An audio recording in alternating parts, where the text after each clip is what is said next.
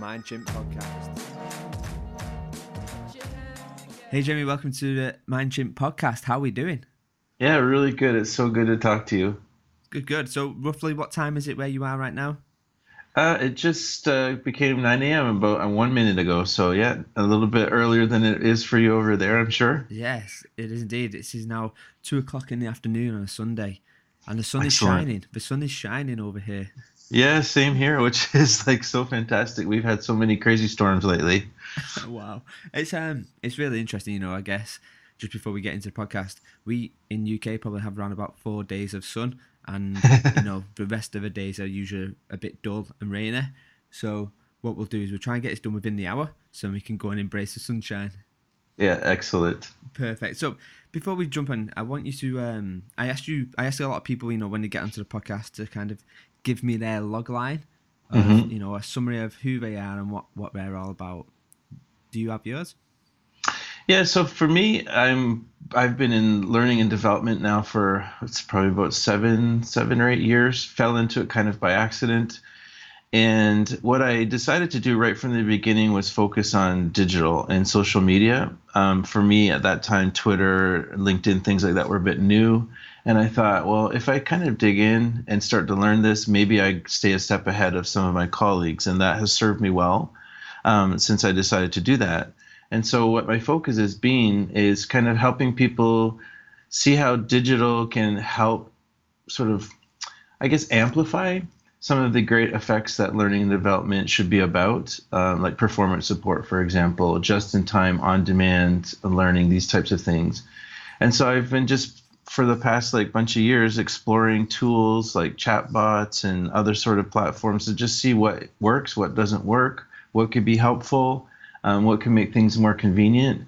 And so I find that um, that has been sort of the way that I've been playing is helping people learn, helping people see, and have a vision that's a bit more, think, a little bit more expanded in terms of what we can do as L&D professionals by adding in a, a few more of these nice little shiny tools, as people like to say. Superb.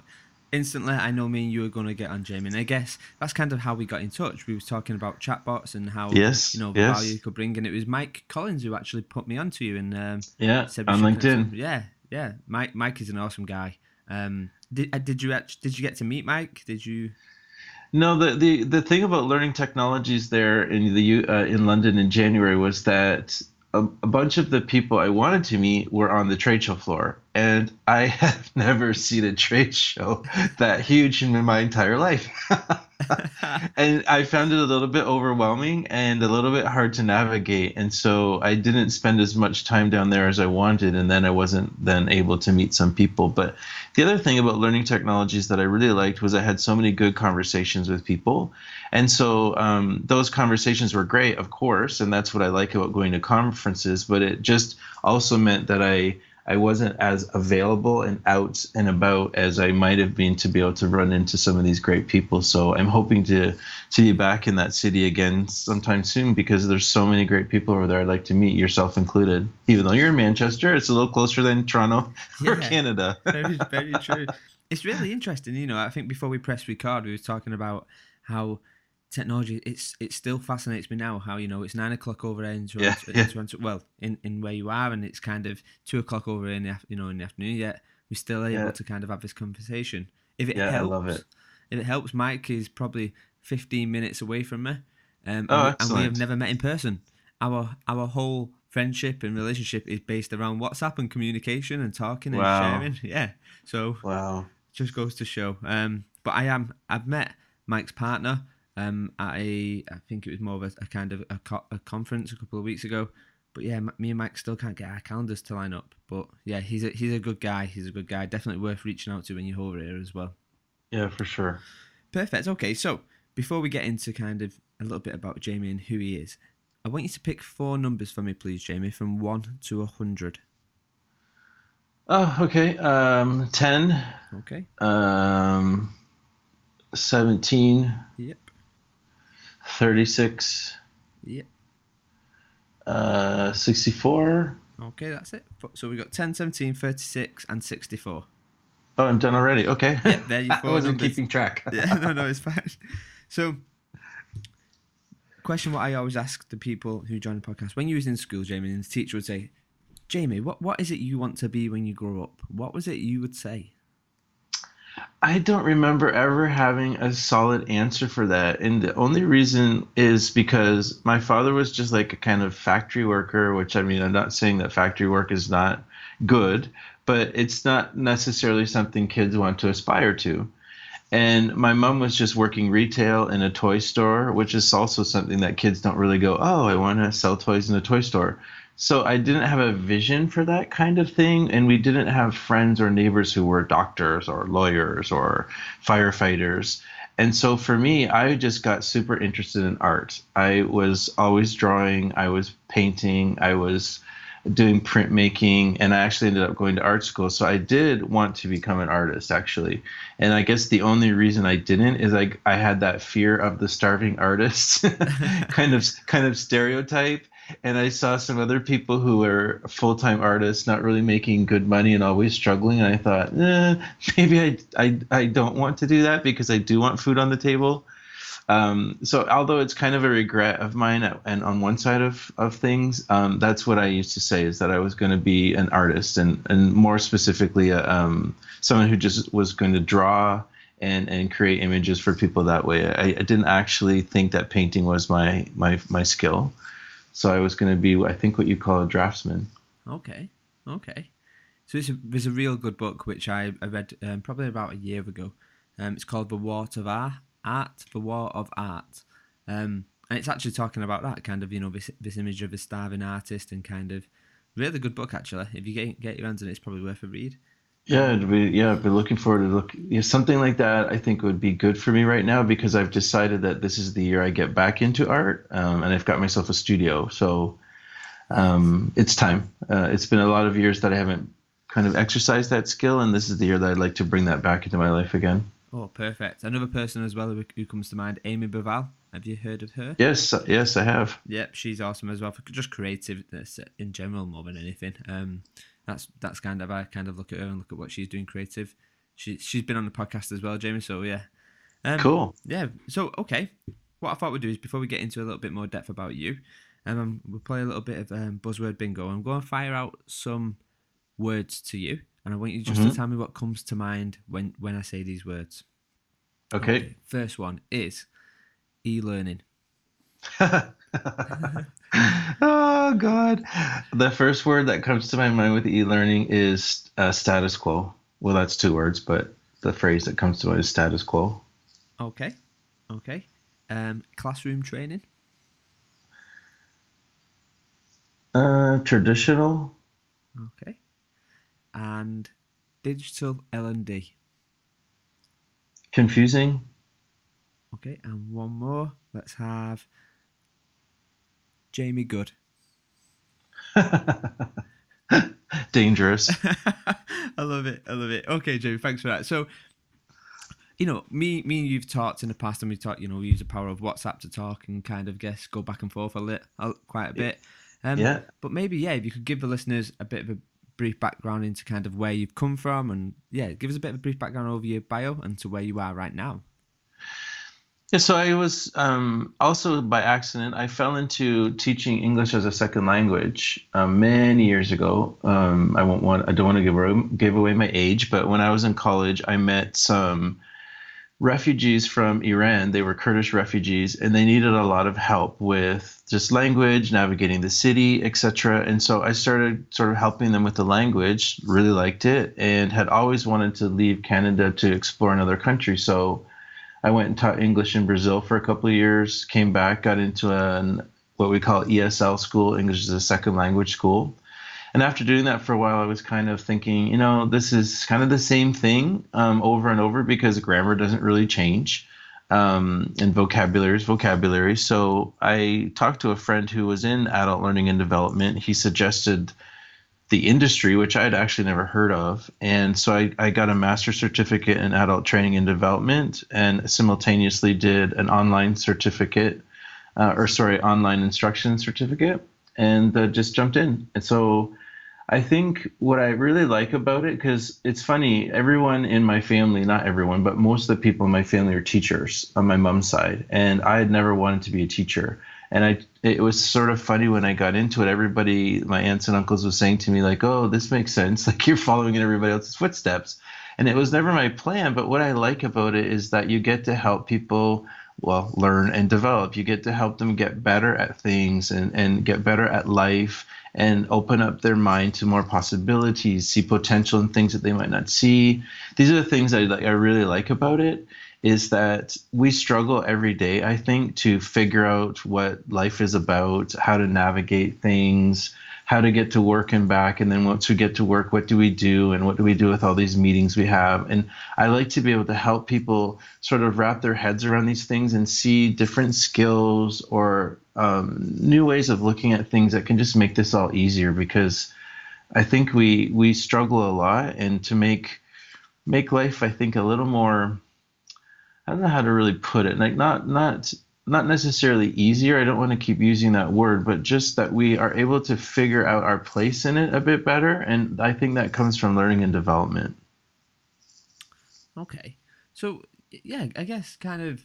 So what is it you you kind of where you, where you at right now? What what is it you're working on right now? And yeah, so actually, what I'm going to be doing today, after I get off with you, is meeting a friend of mine. We're going to take our hammocks because we're super big fans of our hammocks, and we're going to find a couple trees uh, in a forest nearby, and we're going to hang up in the hammocks with our notebooks and pencils, very old school, and we're going to talk and start building uh, workshops based around the idea of self care and mindfulness. And so alongside the art this year, another kind of direction I want to explore a bit more is mental health or mental wellness, as I like to call it, um, with this idea of self care, um, mindfulness, and just helping people in this space because I keep hearing and I keep seeing stats about the rise in anxiety, depression, um, mental illness in the workplace, and it really I find it a little sad. Um, and because I have lived experience with mental illness and I've really dug in to figure out how to live with it,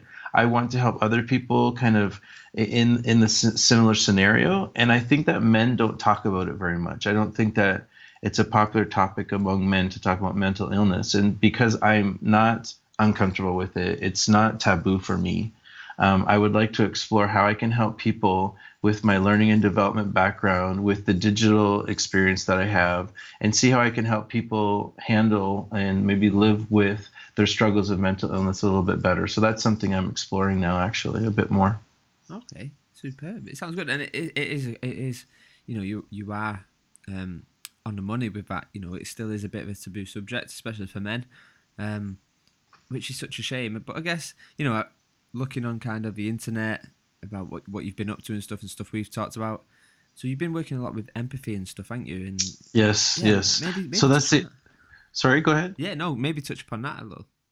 Yeah, so that's the other piece I'm exploring because I think that the empathy piece, um, first of all, is lacking in a lot of organizations, unfortunately. I think if you're a leader without empathy, you're going to have a really hard time um, leading the people that you're supposed to lead, and you're going to have a hard time having success in the marketplace if your company is not, um, you know, not necessarily focused on empathy, but has it as part of culture, has it as part of the approach to each other and the the customers outside the the building.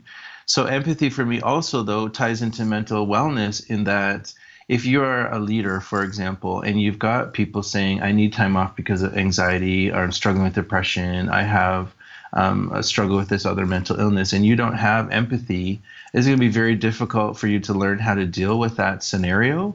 And so, for example, um, one of the larger banks here in Canada has reached out to me recently, and they want me to just basically share my story and talk about my struggles and how I'm dealing with what I'm working through so that they can just fire questions at me because they're having so many leaves of absences in their organization and they don't know what to do with it. Um, and so I think the empathy, mental wellness will be something that I would be able to wrap together.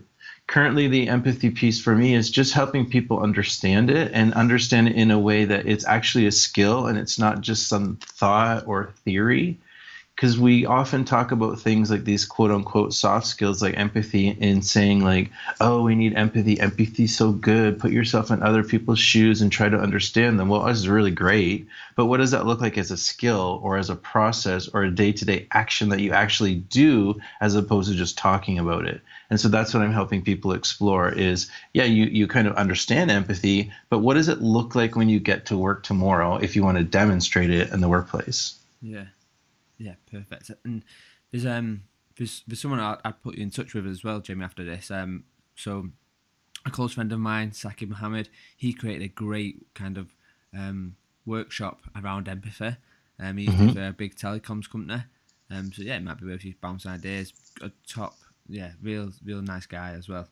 Um, yeah, that'd be great. I, I love this is like we were talking about technology earlier. I think my favorite thing is the connections that I'd be able to make um, through, for example, like you mentioned LinkedIn and WhatsApp for us, um, Twitter with other people like Helen Blunden. I think it's really fantastic how I've been able to expand my network, but also expand my vision and thoughts about things through technology. So just you talking about connecting me through um, digital um, tool, like I think it's fantastic.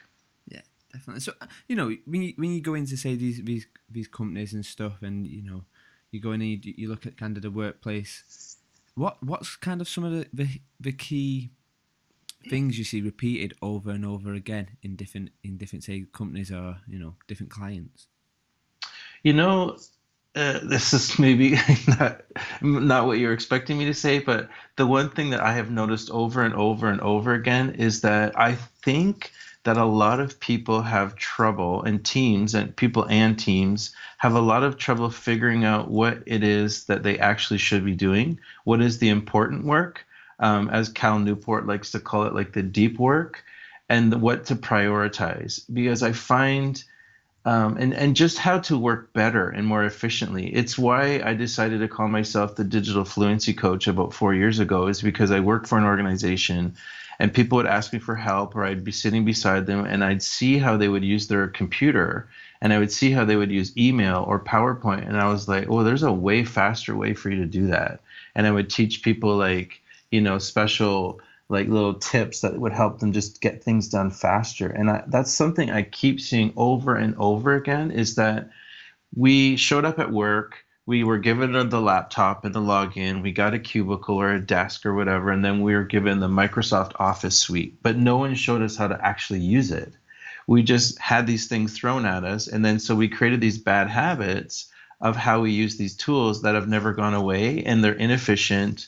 They're um, they don't help us prioritize us properly and focus on the things that actually matter. And I think that's the thing I keep seeing over and over again is helping and that's why i decided to do the digital fluency piece is to help people get better at digital so they can get better at what they do and focus on the things that are more important and actually make the company money and actually make a difference. It's really interesting to talk about kind of um, you know tips and hacks and stuff I, guess. So here's a question for you. So what's the what's the one thing the 80 20 let's let's use that respect so you know example being 20% of my contacts in my phone I dial and speak to 80% of the time, where the other 80% I only speak to 20% of the time. So, what's your 80 20 hack? And maybe it's personal, maybe it's professional. And, you know, these questions moving onwards can be aimed at you personally or you professionally. But what's your biggest hack to save time in what you do? Well, that's a big question. Um, this is a lot of things that I try to use. Um, I find honestly, it's so funny. Um, it's it sounds maybe old school, but um, I really like my notebook and my pencil. Um, and pencil or pen. I just really prefer a lead pencil. Um, and w- what really helps me sometimes is I just think like we have this like to-do list addiction. I think in modern society, like if you go in the app store, you're going to see probably fifteen thousand to-do list apps, and there's more on Product Hunt every day. Great like it's great. You have these to-do lists okay it's sort of helpful but then you write down 20 things you want to get done today and then you look at it and go oh my god how am i going to do this? You feel so overwhelmed.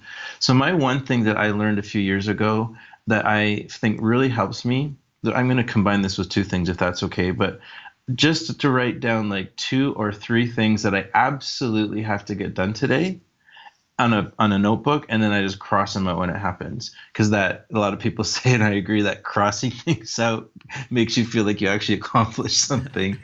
But I think that what that does is is if I sit down in the morning and I go okay I have like a workshop coming up on Friday for example and I have to get the slides done. So I got to get that done today then what it does is it helps you prioritize in this piece that I was just mentioning early, and it helps you see what things that really are going to move the needle and are going to help you get a little bit further ahead. And I talk to people about this, and they're like, "Yeah, but you're only doing two or three things." And I'm like, "Well, how many things do you get done in a day like that are really significant?" And most people will be like, "Yeah, actually, I only got about one thing done today that really mattered." And so I think if you are able to get two great things done every day, you will just step by step get further ahead and get closer to the goals that you want.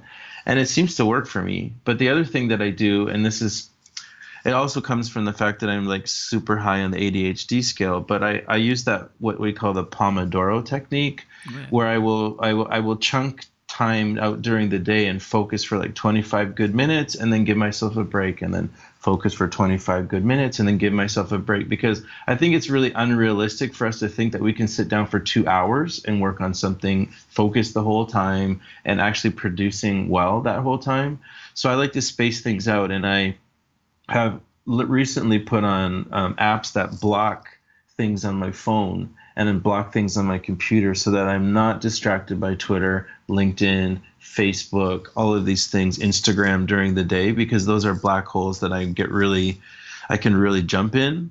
And so that's the other thing recently that's really helped me is just putting, I actually have, am using the technology to block me from accessing the technology. but it works. It totally works. I love it. I love it. So if I was to say to you, you have to give a book as a gift to three friends, what book would you give? Um, Flow. It, it would be Flow. Um, and uh, can I can I say two? Yeah, sure. so it would be Flow by the writer that I can never pronounce his name, Mihaly Csikszentmihalyi. I honestly have no clue how to pronounce his last name, but it's such a brilliant book on talking about how we get into flow and when we are the happiest based on what we're working on and what we're we're spending our time on. It's a fabulous book, and I actually did give it to people for Christmas. And then the other book that has literally changed my life, and I'm not exaggerating, is called Boundaries and Relationships. Um, I believe it's it's by a doctor. I think his first name is Charles. He has a little bit of a spiritual, religious slant to some of it in some of the book, but it was so helpful for me in learning about boundaries and how to set them and create healthy boundaries in my life so that I was um, protecting my space, but also just being able to get more done um, that I need to do and it it it was a, it's a fan. I recommend it to so many people. Okay, I'll um, I'll check them out. So, you know, over, over the space of your, your career in you know, in let's call it just wrap it up into a nice nutshell of learn development. What's what's been your your positive failure? And when I say that, I mean you know something what happened to you which was deemed um, a negative in a moment, in maybe a week, a year, you know, two years down the line, looking back to it, you can go, actually, that was that was a really positive moment for me because if that didn't happen, I wouldn't be where I am. Hmm. That's another really good question too. What was my positive failure? I think so. It's so interesting. I'm gonna have to think about this for a second. Yeah. Um, sorry for those of you listening for this little bit of pause, but this is a really good question. I believe my mistake. So I'm gonna think recently because I mean I make mistakes all the time, but I think one of my my my kind of mistakes was thinking that digital was going to be the thing and social media was going to be the thing that everybody was going to use and no one would do e-learning anymore and there like classroom training was dead. And i actually wrote an article uh, on linkedin a couple years ago saying like instructional design is dead or something like that. And oh my god did people kill me for that one? But i had this like real kind of like oh digital is going to change the world and I think that was a mistake in that it's not um, necessarily the, the, the the reality on the ground, so to speak. And not everybody embraced Twitter like I thought they would. Not everybody embraced Facebook like I thought they would. Um, and it, it's still like it's still something that a lot of people haven't got their heads wrapped around. And I think that was a bit of a mistake on my part because I think I sounded in the public sphere, I think I sounded a little bit too pushy, a little bit too aggressive. I think it, it didn't help me, quote unquote, gain fans and, and a lot of allies. I think I pushed a lot of people away when I was trying to share a message that I thought was important. I still think is important, but I think I could have done it in a better way. But the positive to that is that because it kind of made me quote unquote dig in my heels, it forced me to dig in further and actually go look at some research, talk to more people, explore a bit more, and understand what it was like for people who were fighting against me and say, like, why are you so uh, opposed to this idea of digital? And I think that really is actually ended up in the end served me well so that I'm not just it's that empathy piece. It's helping me not just speak from my own experience and my own opinion, but seeing where it sits for other people who are stuck in like an insurance company, for example, where they don't have a choice, where the LMS they were given is the only thing that they can use and where IT locks everything down. Um, I think that so that is the I think would be my answer. Um, uh, if that makes sense. Yeah, no, and I think you touched upon something as well. You know, I think what I was talking to a an executive coach um, about just people, you know, in learning development, and I think we, even though we're in the world of learning development, we have a lot of fixed opinions. Yes. And I just think, look, at the end of the day, everyone's got an opinion, and whether my opinion is right or whether it's wrong, we're all equally allowed to have our opinions. I can yes. say the sky is blue, you can say the sky is green. That's completely fine. It's your opinion. Um, and I think what you see now is you see either people becoming slightly aggressive because they don't agree to your opinion, um, and slightly probably attackive in a way. Um, yeah, but more than slightly. yeah, yeah, exactly. Um, but I just think you know we're, we're grown ups. We're allowed to change our mind. If my opinion is the sky is blue, and then next week my opinion is the sky is green, I'm allowed to change my opinion. Yeah, that's we, we're grown up. We, we you know yeah. we, we're allowed to change our opinions. We don't be fixed in it. And especially when we talk to kind of, you know, people within learning development, our users, our learners, or whatever you want to call them, we're talking to them about this kind of growth mindset, fixed mindset, and you know, being able to you know a- adapt to change. So I think sometimes maybe we have to kind of, yeah, eat our own porridge, so to speak, and you know, be be flexible with our opinions and our ideas. Yeah, I think I totally agree. I think one of the pieces that I recognize is there is this thing called fear.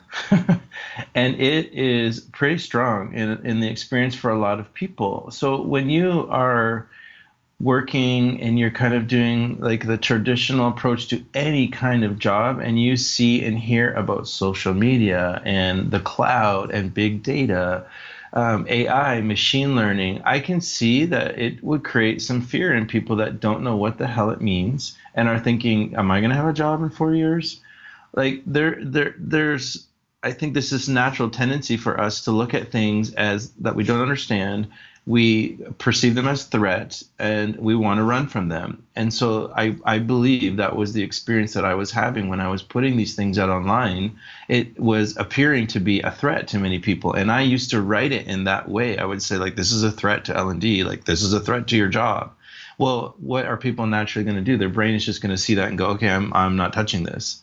Yeah. And I, that makes total sense to me um, because I feel like that about things as well so it's hard but the, the the problem i find with this is that i i think and this oh, i don't know how this is going to land for people who are going to listen to this later but like what really frustrates frustrates me about the era we're in right now which people are kind of calling the trump era where there is this absolutely insane divide in the united states between trump supporters and people who don't support where they're sometimes not even able to talk to each other without yelling and screaming and, and, and, and stuff.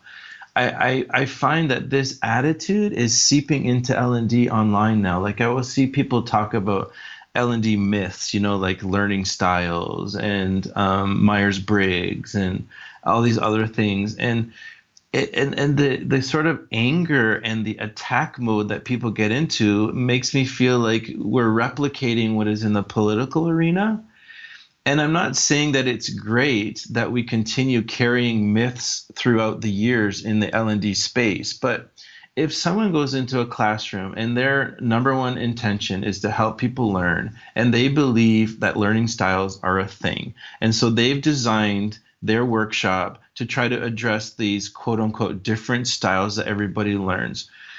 And then people go in the workshop and there's a variety of activities. There's a variety of things that this person is designed because they think that people want to absorb the content in these different ways.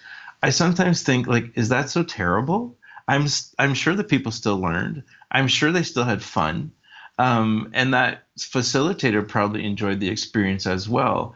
But if that person was to put out on LinkedIn, oh, I did this workshop today and I addressed these different learning styles, I can guarantee you that there are a number of L&D people who attack them immediately and say, please stop propagating this myth. Stop. This is not true. Here's the science. I get it. Like I totally get it. I know that the research is important. I love what Patty Shanker is doing, for example, um, and I, I love that people are taking research and applying it to ideas, so that we're not going based on assumptions. We're not going based on guesses like I think we have for too long. But at the same point, if there's somebody somewhere who wants to do that workshop, let them do it. Yeah like I, I think we're we're in this dangerous space right now where we're we're taking sides and we're we're we're pushing people down. And it is not easy to put yourself out there on social media for everyone to see and expose yourself. It takes a bit of courage. And i think we need more voices. Like helen blunden says we need a variety of voices out there online. We need more opinions. And i find that a lot of people currently are pushing down other people's opinions too quickly um, and in ways that are uh, seemingly more harsh and aggressive than they need to be. And I just wish it wasn't like that. Um, if you come to me next week and you text me on WhatsApp and you say, the sky is green and I believe this now, I'm still going to be your friend. I'm still going to think you're a good guy with good um, ideas and good approaches to life and work. It's not going to change my opinion about you. And I think, unfortunately, right now we have this kind of idea that if you believe these things, you are not in my group. Yeah. Right. And I think that's dangerous because it's this is a time, especially now when you've got some stuff going on in the UK as well that's a little bit crazy, yeah. that we need to learn how to work together and collaborate and accept the fact that we don't all believe the same damn thing. Yeah, spot on. And I think it's it's really interesting. I have I have fell foul of this. Um, and I'm glad. I'm, I'm glad I'm, I'm okay to say I fell foul of this. So I think what we're seeing now is we're seeing a lot of tribalism within mm. within yes. Um, and I, I, was talking to the guys from Good Practice podcast. Um, mm-hmm. It was actually Tuesday. And I was saying, you know, it's really interesting. One of them cracked a joke about kind of um, learning styles, and everyone was laughing like, "Ha ha ha, learning styles, blah blah blah," and, in kind of a, in a very I don't know how I can phrase this in a very kind of not smug, that's the wrong word to use, but kind of a very ha ha ha laughing at the others. Yeah, as if mm-hmm. it was mm-hmm. like better than you know the others. But I just think, hold on a minute. The chances are most of you at one point or another have bought into learning styles. Yeah. So I, I don't think we should be in a, in a way where we can laugh and joke at it because great we you know the, the information at that time was learning styles existed. The information at this time is that learning styles don't exist. But I don't think we should kind of laugh at it. I think we should just say, oh well, that was just kind of you know something what we bought into then, and you know new information is showing it isn't. It's um it's such a shame, and I think you talk about new ideas and stuff, and Amy Burvall is something which she uses a re- remix concept of taking something which is already out there and remixing it to adapt it to whatever you need it to do. I think you know what learning styles, well, the data out there shows that you know learning styles don't exist. But actually, if I could remix the learning style and still get the end goal of people understanding one thing or another, then you know what? It's just another tool. It's just uh, just remixing something to to get another outcome, I guess. Yeah, I think so too. Like. It, so you you you know we're gonna get killed for this, right? So just 100%. be ready for when you release this. People are gonna hate me for this for sure. And and and the thing is, like listeners, whoever's listening to this, I know that I'm sounding like a hypocrite here too because I have done this before. Like I have been that attacker in the past, yeah. um, where I have tried to like smoke someone on Twitter um, for some kind of idea that they put out there. I know I've done this. Um, and I used to have a Slack group, and I used to drive the guys in the Slack group crazy because I would I would just push every button I could. But my my purpose at that time was just to get people to think more about these things and let's go deeper and let's explore it deeper because if there's one thing that drives me nuts about L&D is this continual conversation about ROI and we don't have a seat at the table and does our jobs matter and how can we make a difference to the business it's like oh my god like can we not figure this out and I don't think it's helpful for us to be able to figure this out by just arguing with each other all the time and saying who's right and who's wrong. Um, and I do, like I say, I, I, I'm going to repeat that I think research and data is super important. Like I've done webinars on big data and measurement, and I just helped a team last week dig into that because it is important. Like just going based on assumptions is not the great way to go forward. But like do we have to take that data and then shoot other people down? I don't think that's a smart approach. Um, we could be a bit nicer about it because as i said if we if we put things out there in a way that it seems a little bit more aggressive i think people's brains are naturally just going to retreat and they're going to kind of put their hands up and go i, I don't want to hear this and i don't want to look at this. This is this is something else that you're telling me i have to learn now and i just don't have time.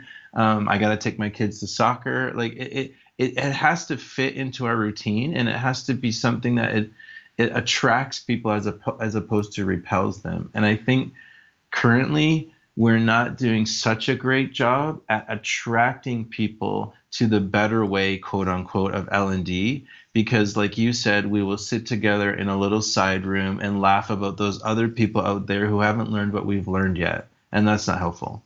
Yeah, I mean, it's like it's it's like fucking Mean Girls. It's like the movie. like we're replicating the movie for crying out loud. Yeah, I, I completely agree. I can I completely agree. And I think, you know, I think the growth from that is from a personal is you, you have to kind of sit. Back. It's so easy to be kind of reactive to something and mm-hmm. kind of get in the moment and, and go back and forth. And I think sometimes you have to realize that people are trying to honey trap you one way or another. Mm-hmm. Um, yep. And two, actually me putting out a reactive response, will it get us anywhere? Probably not. It'll just get into a heated debate. And you know what? I think the the growth inside the person is realizing when to kind of engage with good conversations and when to step away from yes. potentially. Yeah, it's um. I yeah, think... because online, um, although I love it, I still really love Twitter, but I see so much stuff on there that I go, oh my god, this is so terrible. People can be so terrible to each other online and and it's so easy because unfortunately we sometimes let our self-awareness um, drop a little bit and we go emotion first. And um, i believe that facebook twitter and these platforms are set up to trigger our emotions first and not our logic. And you will see this in people's responses and it's it's unfortunate. I think we just need to step back sometimes and think about it. Like there's often nowadays now where i do not respond to a tweet immediately, I wait a couple of hours or even a day. And I know it frustrates people because we have this instant, um, we want these instant responses, but I will wait because I know if I go to sleep, wake up in the morning, the world always looks different the next day. And I might respond better and differently if I let it sit. So sometimes now, um, like you'll even notice, you had been tweeting me a couple weeks ago or even last week, and it took me about a day and a half to respond to you. Um, just because I wanted to think about it. We were um, debating. Um, what was it we were debating now? Uh, oh, about about online communities. Yeah. Whether Slack was better or whether WhatsApp was better, and um, it was a really cool conversation. And it's the thing that I love about Twitter and what it used to be for me more so than what it is now is where we would debate and discuss and share opinions around a certain topic and learn from each other and actually have a conversation as opposed to just pushing out links all the time. And so I really liked it. And I was like, okay, I'm finally getting what I want out of Twitter again, where I'm having real conversation with people and digging into good, important topics. So I don't want to just respond with emotion. I want to think about it. And I did. Like I read what you were saying. I read what um, I can't remember everybody that was involved in that conversation. Helen was, I know. And we were talking about Slack and how Slack can be a little bit crazy. And but WhatsApp, I was asking you like, how do you keep track of all the messages? And it was good. Like I was actually spending time after thinking about it. And then I, I waited before I responded to you. Yeah. And I guess I, I know it's difficult for us to do that because then we can even just forget that we were having those conversations and not end up responding at all. But like, it's maybe better than just ex- responding in emotions first and being a little bit too aggressive. Yeah, and I, I think you know you could see something one day and then it, it, drives that emotion, and then the next day you wake up and you think, I'm not even going to let that control me today. I'm not even going to address it. Exactly. You have the option yeah, of never exactly. just actually addressing it. Um, but no, I think you know um, communities and WhatsApp communities. You know, I'd love to get you into into kind of the community which I built. I think you might it might be interesting for you to kind of just sit back and watch how that works. Yeah, um, for sure. Okay, so let's let's kind of step step change a little bit. So, if I was to say to you, okay, Jamie, you can have a football stadium, American football stadium, okay, and you can have a billboard outside that stadium, and everybody coming out of that stadium is going to see this billboard what message or what quote or what would you put on that billboard? That is like one of the best questions I've ever heard. so I'm just going to tell you right now, Danny, that this podcast is going somewhere because you have such good questions. so that's an easy one for me because it's tattooed on my arm. Um, remember to breathe. Remember to breathe. Okay. Yeah. I like that. I like that. That's good. I have discovered through my experience in life that just pausing to breathe properly, um, like from the gut, um, nice and slow. This what we call deep breathing, mindfulness breathing, whatever the hell you want to call it, has really saved my life. Um, it has kept me calm. It has prevented me from road rage. It has helped me, for example, not responding in a terrible way on Twitter um, it's it's been such a gift to me to learn about this concept of deep breathing and just pausing to breathe um, as a as a form of self care. It's just been amazing for me. So if I could tell the whole world something, it would be three words: remember to breathe. Okay, perfect. So I guess this kind of leads us on to our next question. So when you know in your day to day life, when sometimes you're probably feeling either stressed or maybe maybe it could be a case of you're lacking focus in what you're doing. How is it you you regain either composure or you know regain focus on, on the work ahead? Maybe maybe you've just answered the question. I'm not sure.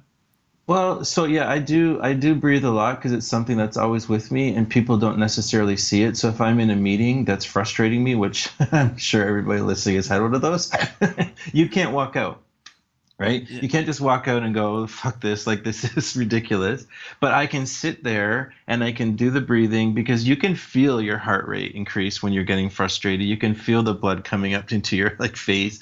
So I will sometimes I will just sit and I will put my hand on my stomach because that doesn't look weird necessarily to anybody there. And I can just feel the breath coming from my stomach and it does really help me.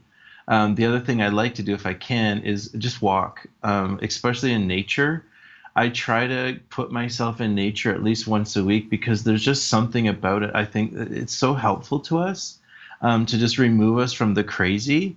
And I've been trying as best as I can to unplug a lot more because I'm so addicted to my phone. I think digital, I think social.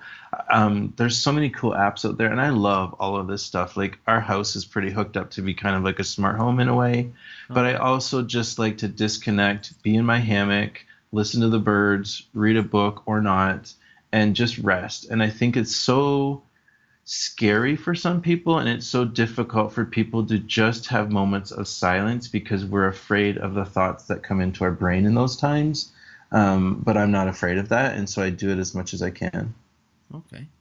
Okay. Good advice. Good advice. God, I'm giving you really long answers. I'm so sorry. This is going to be. Oh, I don't know if you have a time limit for your podcast. But... I do not. I do not. I do not. And I, I, this is another good thing. I think you know one of the things which I've noticed while doing this podcast is these podcasts could go on for easy three hours. Be, be yeah, yeah, because yeah. even on just one topic, you could you could kind of pick it apart and go back and forth and listen to each other's ideas. Um, so it, it's literally so easy to make these, you know, as long as possible. But don't worry about time, Jimmy. I've got all the time okay. in the world. Um, so if I was to say to, sum up to me? How would you explain? Yeah, let's do it this way. How would you explain to a three-year-old what it is you do? Oh my God, these are really good questions. Man, I want to steal some of these. Um, yeah, definitely take them. I'll send them over. Explain it. Explain it to. So I have a I have a four year old nephew. So how would I explain? He's totally uh, like enamored with me. He's so cute. So how would I tell him what I do? Um, I would say I try to help people get better at work and life. Okay.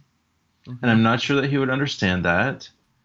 But um, if he asked me, well, what does that mean? Then I would say to him, you know, when you go to school some days and the teacher is talking to you or a friend is talking to you and you don't understand what it is they're telling you. And I can guarantee you he will say yes because he I will ask him what he learns at school and he's like, I don't know, I didn't understand. He's so cute.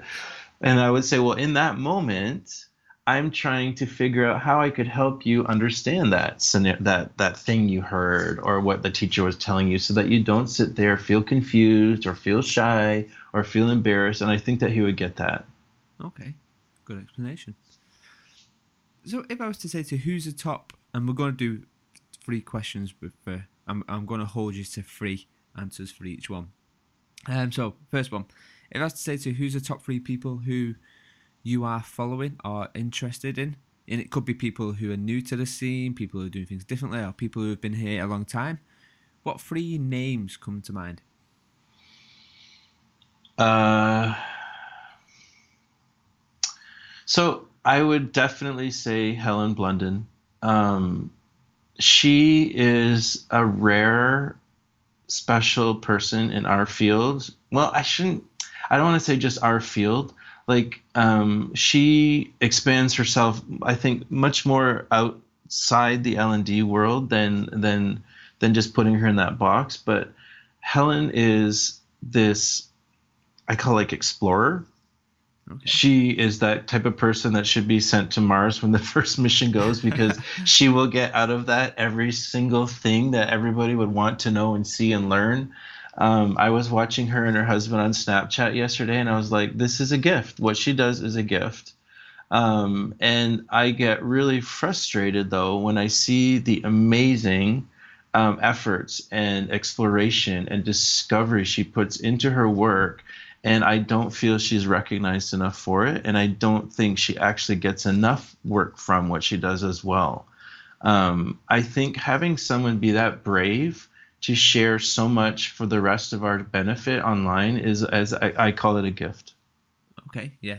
Helen. So I would say Helen. Oh God, these are long answers. I'm so sorry. Um, the other person who is recently part of my um, network is Trish Uhl. Uh, last name is U H L. I met her in London with Shannon Tipton. Both of them made my week in London amazing. And Trish has this forward thinking view on l&d and data and measurement and all these like in, incredible things that i think is worth listening to and um, the explanation she gives i like. And what I, I asked her is like how are you able to convince people about these ideas? And the thing is she's working in emerging markets where they don't have the years of the traditional status quo to struggle to, against and so they are embracing the new um, and the approach that I think we need to approach here. So I think she's really exciting. Um, it's exciting to watch what she's doing and to hear about what she's doing. She has a webinar coming up actually that I'm going to take part in. Um, even though it's 5:30 in the morning for me, I'm still going to sign on because I love what she's talking about. Okay. And the other person who I am paying the most attention to, um, that's a really good question. I really, there's so many people I follow. Oh my God. I'm, I'm spending a lot of time with NPR podcasts, and so I'm going to say NPR as a person because I, am cheating, sorry. But um, they, they are putting out so many thoughtful podcasts um, that just really are helping me translate some of that information into the L&D space like Hidden Brain, Invisibilia. These are wonderful podcasts where people are digging into important things in storytelling fashion um, that I think not only can we learn from as a topic, but also their approach because storytelling is something I think we need to bring into L&D more. So I'll say Helen Blunden, Trish Uhl, and NPR. Perfect. Perfect. So Helen is awesome. I keep I, I need to get her on this podcast, and unfortunately, yes, I don't do. think I'm going to get her in season one. Um, season two though is going to be a slight shift to what season one is about, and I think she's going to be the perfect guest for that. Um, Trish, I'm not, I'm not, I don't think I know Trish. I don't think so. That's one to be um, to kind of follow on and yeah, see what see what she's all about. Um, NPR is you've kind of used it as a trick, uh, like a get out, but it's going to push you for the next question in just a second. Um, but I think you know NPR is great. You know, invisi- hidden brain, Invisibilia. I was, I was talking with someone recently about one of the episodes which you had around. Um, it was BP, uh, not BP. It might have been Shell. And it talks about how they had to teach the people on the oil rigs to cry, to share. Yes, empathy. that's an awesome episode. Yeah, such so an awesome episode. So yeah, I think um, it's interesting that you know there's some some good correlations there between us. Um, okay then, so they're the three people. Okay, let me ask you this question: What are the free tools, resources, or eh, take that very loosely, however you want to take it? Um, what what you use at the moment? And let's say this: you can't use social media because that's too easy. Um, and you can't use Google. Oh, it's funny. I don't use Google very much. That's funny. It's not my go-to search engine. Um, okay. So I would say the library. I have always, always been such a huge fan of the public library since I was uh, like in like six, seven years old, and I was reading reading Tintin like crazy. Um, I have always had the library as part of my life. I've always had a library card, and I I'm constantly using it. The fact that I can get access to lynda.com, for example, I can get free audiobooks that I can put on my phone to listen to while I'm on a plane, for example. All of this is just, I think, is again, it's such a gift that we are able to get all this free knowledge and free support um, from wonderful people who run the public library. So that would be for sure one of my tools. Um, so wait, is this tools for learning or just um, it, yeah, so it can be tools for learning. Um, it can be tools for or, your day to day life. Um, so I mean, you oh. mentioned you know we can't use Google, so I'm assuming you're going to be kind of a, a DuckDuckGo user or something similar. No, no, actually, I I should be using DuckDuckGo probably, but um, I just, I honestly, I search a lot on like YouTube and Twitter and, and places like that. Okay. Believe it or not. Yeah. No, because no. because I get search results plus people's views on things as opposed to the algorithms that Google serves you up the things that they think you want to know. Um, and so it, I, I just find I get interesting results from the other places. Um, okay. I search on Facebook a lot too, actually. Yeah.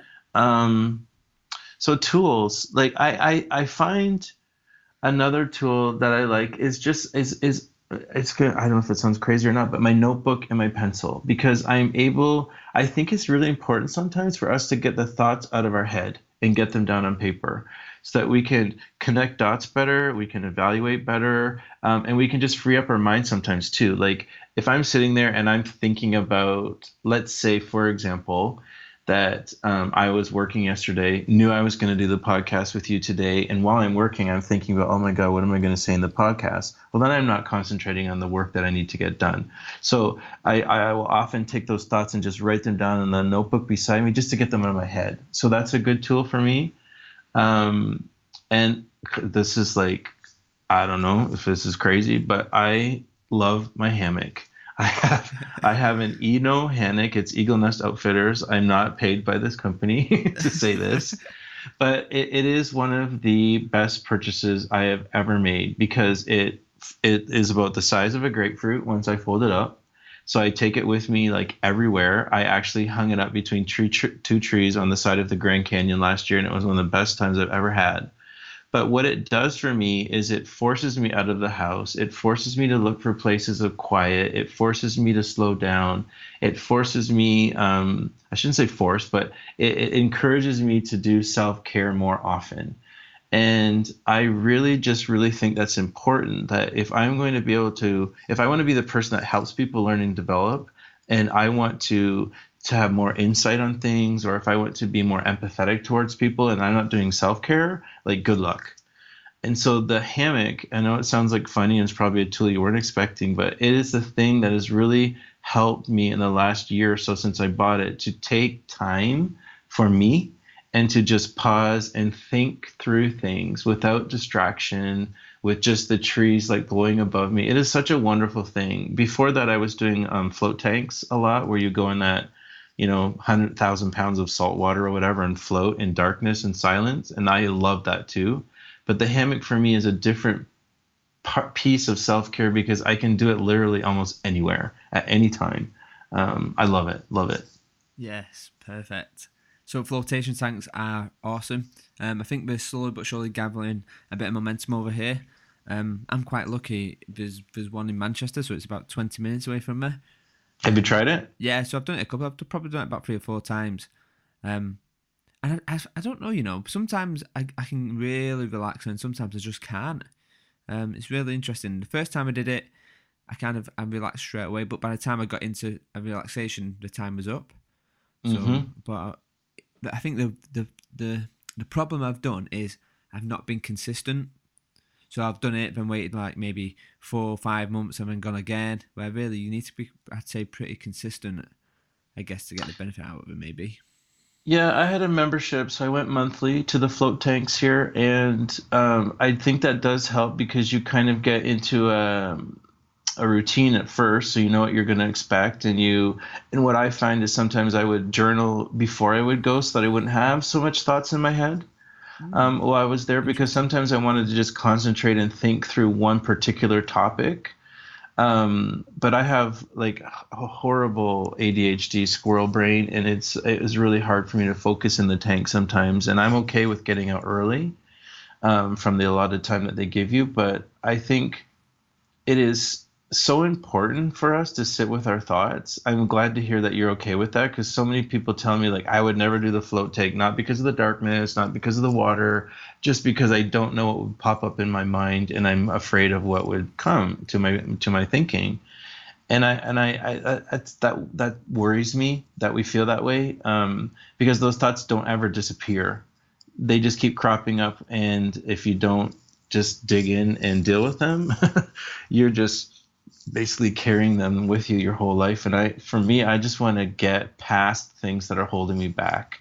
Um, so that's really cool that you've tried that. I recommend the float tank to people too, but I know it's a difficult.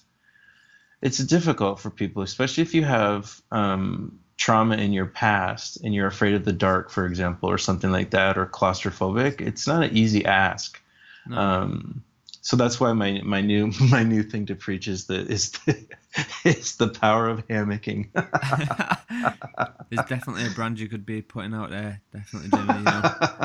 Um, it's yeah. It's I think who put me onto flotation tanks. Actually, it was Joe Rogan. You know the comedian. yes, he's bought one because he loves it so much. Yeah. So I listened to his podcast quite a lot, and it was actually when I, you know, listen, he used it for creative writing for his, you know, his comedy Yes. material, and I, Yeah. jumped, I jumped into it from kind of to see from a creative point of view what it could bring, um, and then I'm slowly but surely trying to get into TM meditation at the moment. hmm Um, but yeah, when I say slowly, I mean it's pretty much non-existent right now. Um, but it is something what's on my to-do list to actually throw some real time into it. So why are you deciding to choose? So you're saying transcendental meditation, right? Yeah. So why that particular branch, um, as opposed to, well, I, I- so why are you starting in that route, for Yeah. example? definitely. So I've tried different types of meditation before, um, and I've just I've just found you know when you look at something like say Headspace, hmm Um, Headspace is good, but it, it, I just I just still find it a little bit too hard to kind of completely go. It's like it starts to drift a touch, and then boom, it's back on. Where I think with TM, um, one of the things which I like is you, you know you, you you continually chant this kind of word over and over and over again, and it, Mhm. the, the idea behind it is is that your your brain switches off to this word after after a while, so it kind of keeps the brain busy thinking about this Mhm. word, and then eventually it switches off, and the word becomes less and less noisy, and it's meant to get you there a little bit faster.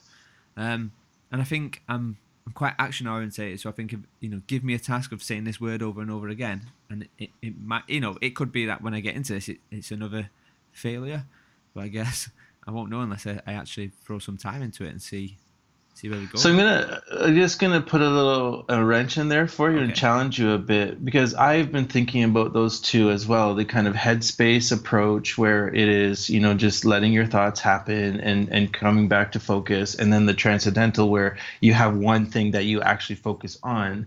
What I like about the headspace and those there's a ton of apps like that that kind of approach the kind of mindfulness thing is it is as it's allowing us to be okay with our thoughts and then they just drift in and out and we don't judge them. We don't say like oh my god why am i thinking that? Um, and we're just aware of the fact that there are these things called thoughts. And because i think that and it's so funny i think that um, we, we we we have these thoughts and we think that they're reality and they're not. And and that's where i like the mindfulness piece of the medif- meditation is that it just helps us get more comfortable with the fact that our brain will go in all of these crazy directions and it's totally okay. Um, like and and learning how to handle that sort of thing where a thought comes into your brain while you're walking down the street and you're like oh my god and you start to feel anxious as opposed to just going oh that's just a thought. It's not reality. Um, and i'm just going to keep walking and not let myself get overwhelmed by something because I think we create stories in our head a lot that aren't based on reality, and we get ourselves worried, we get anxious, we get angry, um, and then it comes out on Twitter, for example. um, and so that's why I just I'm, I'm just putting that out there that I think it's okay that you lose focus and you come back again because that's just what we do, right? That's what we do. yeah. But I, I would love to hear how you, how it goes with the transcendental too, though, because it's something I'm curious about. Um, but I think I would really get frustrated by saying something over and over and over again. So I want to know how it goes for you. Yeah, I, I, will- definitely keep you in the loop with that one. Um, I think I've got to before I even address TM, I've got to address my um, my morning routine a little bit as well before I get there. I think. Yeah, true. Um, Morning morning routine, I think, is the key to success for anybody. yeah, um, my my morning routine is kind of well, I don't really have a consistent one. Um, I've actually tried to probably over the last two weeks. I've tried waking up, and once once I actually wake up, read a, read a chapter of a book, not touch my phone, because one of the things which I struggle with, I think, is I'll read a book and then, you know, I've talked about this book openly. I have dyslexia and dyspraxia, so one of the things is, is I read a book and then, you know, the next day I can't recall that chapter. hmm I can't recall it greatly, you know, and, and maybe after a few prompts I can, but I can't recall it, which worries me. So I'm thinking, right, okay, well maybe I'm not reading to learn, I'm just reading to read, and and so then I'm kind of addressing that in my head at the moment. It's kind of okay, well maybe maybe the time at which I'm reading, my my brain is completely frazzled out, so maybe I need to just change my routine of times to read. You know, I'm going to recommend something too. I'm going to be writing a blog post on this soon. I just haven't got around to it. But there is this tool that I think is. So, do you ever use a Kindle? Yeah. So, there's this tool that I think is brilliant. Um, it's called Readwise. Okay. And I've been using it because I, I'm the same as you. I will read, and then like the next day, I'm like, what the hell was that chapter about? I don't even remember. And then I go like, well, why the hell am I reading if I'm not remembering this stuff and not retaining it? Because then if I'm not retaining it, then I'm actually not acting on it either, unless it's fiction. Then I don't have to. But um, Readwise, I, I've started using. Oh my god, it's so fantastic. So you will um, be on your Kindle and you'll be reading, and in the moment you're like, oh, I really like this sentence. I like this idea, or I like this paragraph, right? And what you can do is you can highlight it because in the Kindle you can highlight it. And then what Readwise does is it collects these highlights and it serves it back to you in email in a schedule that you choose. Oh wow. And I so I love it because it's actually your own personal performance support. Basically, you So provide yourself with retrieval opportunities, and I love it because I'm now in my inbox. I have it scheduled, I think, for every two days, and um, I think I have four four highlights a day. And so it will just pick, and you can favorite things so that you get some of these highlights more often. And oh god, it's so good. So I will like like tomorrow's email, for example, from Readwise will give me four highlights from things that I've read, and I'll be able to then have that top of mind again, that idea that I probably forgot because I read the book probably two months ago, right? It's such an excellent tool. Oh wow. Yes, thank you for that. I'll, um, I'll and the and the other piece, just a, a sort of um, a pro tip, quote unquote, is that if you're um, on Chrome, I don't know if you use it, but um, I've been using it for years. It's the Send to Kindle Chrome extension. And so if you have a blog post, like Connie Malamed, for example, will write some cool stuff, um, and I will grab that blog post, send it to my Kindle, read it on my Kindle for the express purpose of wanting to highlight pieces so that Readwise will send it back to me. Wow. Okay. Okay, this is good. And what, what was that? Um, what was that called again? Readwise. Um, and the Readwise and the Chrome extension. Oh, send to Kindle. Send to Kindle. Send to Kindle allows you to send like any blog post to your Kindle. Right. Okay. Perfect. So it's kind of like what Pocket is, except that you it lands on your Kindle, and then you can highlight it so that you can get it sent back to you in Readwise. So it's this really great thing that I've started doing this year. So I feel like I want to read again because I know that the important pieces of a book that I like, I will be able to see them again, as opposed to like moving on to the next book and forgetting the stuff that I read in the previous book. Wow, how cool! Awesome. Yes, thanks for them. Um, I will definitely be um be adding them onto kind of my yeah my Chrome extension for sure. And yeah, awesome. So, I guess you know, and you know we've we've touched over the hour mark. How are you for time, Jamie? Are you okay? Oh yeah, I'm fine, and I, I think I didn't get to your third question yet because I'm going on so many tangents. no, it's fine. It's fine. Okay, so my my next question would be: If I was to, if I wanted to 10x my work, what three tips would you give me? oh my god.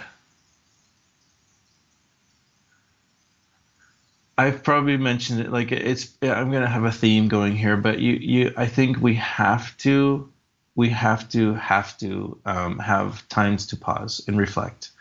Um, just t- constantly going forward and not pausing, I don't think it works. Um, so I would say that it sounds funny, like you want to 10x your work, and I'm telling you to pause more, but I do believe that pausing and reflecting actually really helps us.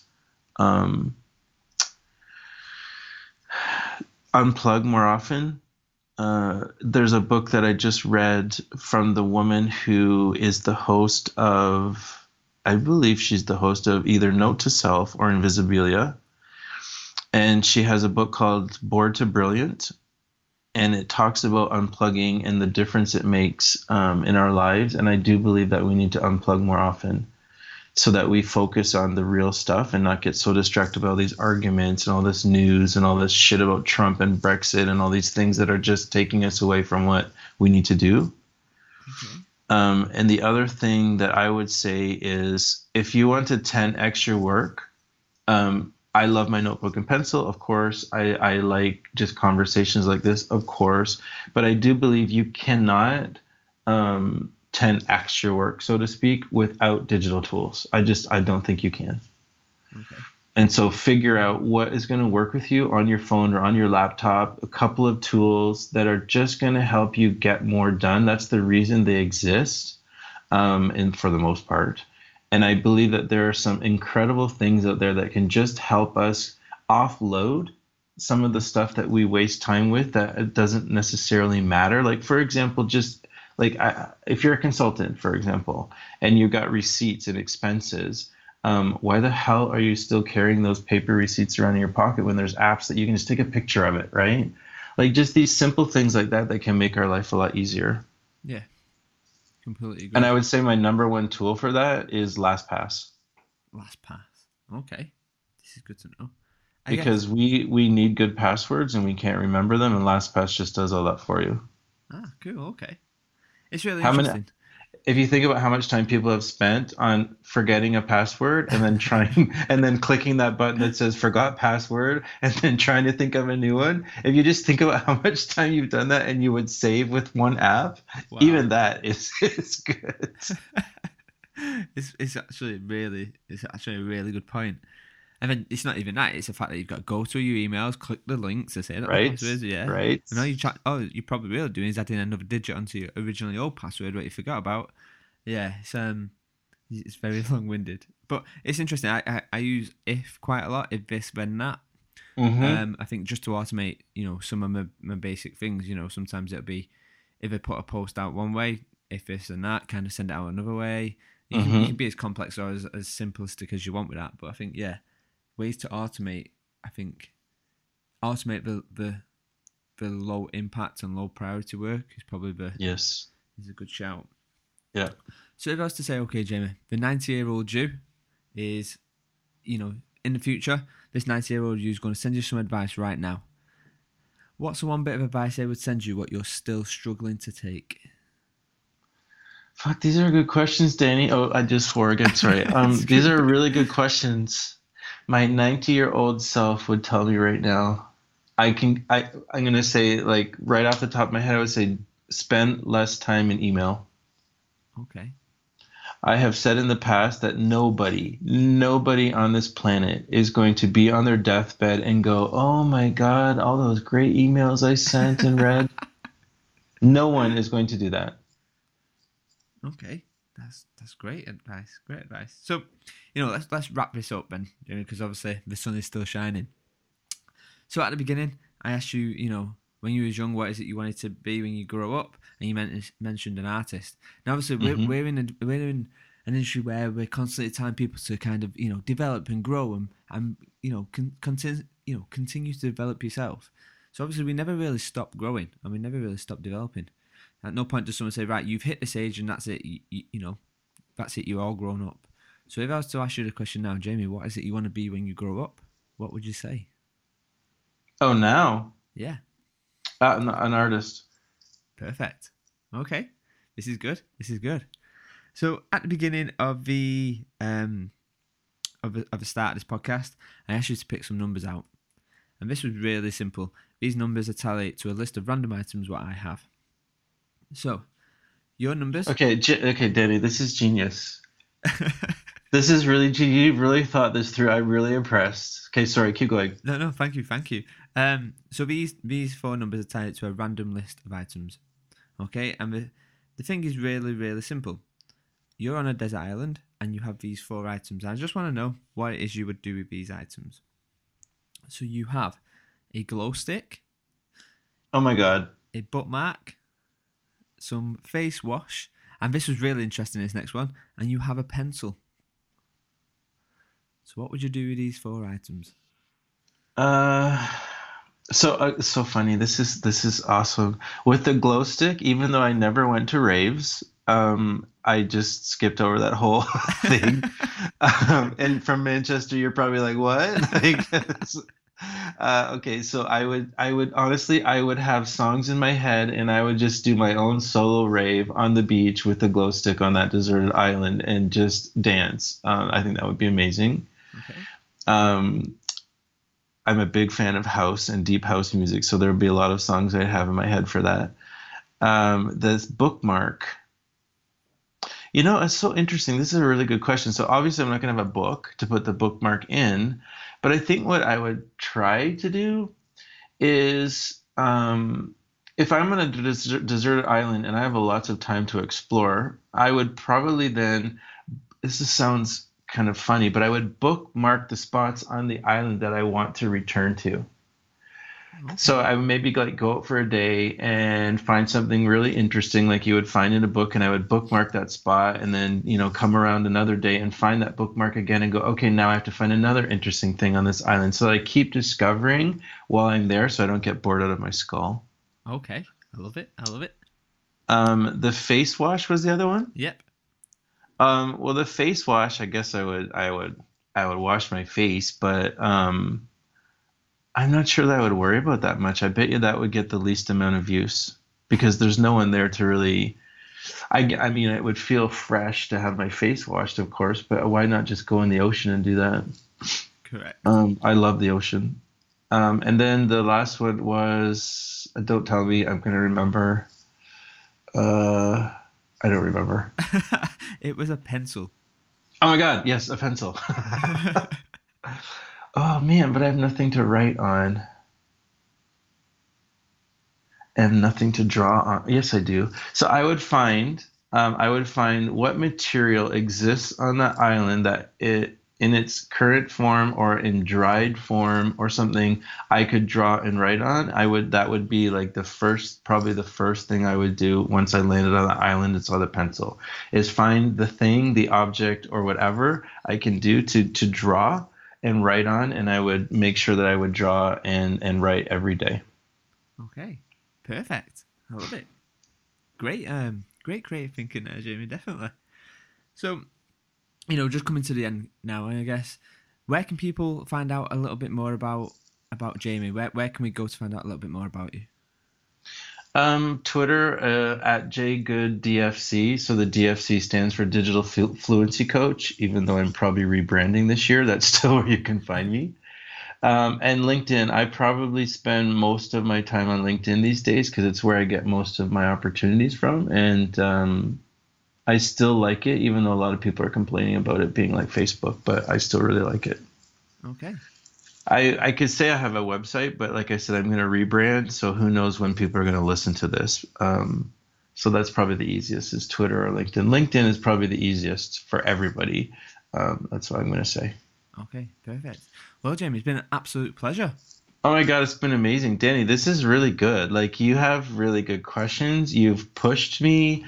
Uh, you've challenged me. You've triggered creative thinking and critical thinking. Like this is really good. Like I don't know if you're thinking of getting sponsors for this so that you get money out of it in sometime in the future, but um, you could. Uh, this uh, this could be part of your career.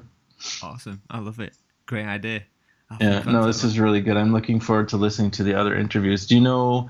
By chance when it might be coming out for for yes. listening? So it should be it'll be dropping on my birthday. So my birthday's on Tuesday. Um, what? Yeah, so I'm gonna do it as a gift to myself. Um, love, love, love this. Love yeah. it. So, I so, so I got to come to Manchester because we got to hang out because we have so many things in common from this conversation, and we could just go on for hours. You're right. Like I'm totally coming to Manchester. Yes, definitely. When when you're next up here, or even when you're next in the UK, definitely drop me a text and we can uh we'll hang oh, out. Oh yeah.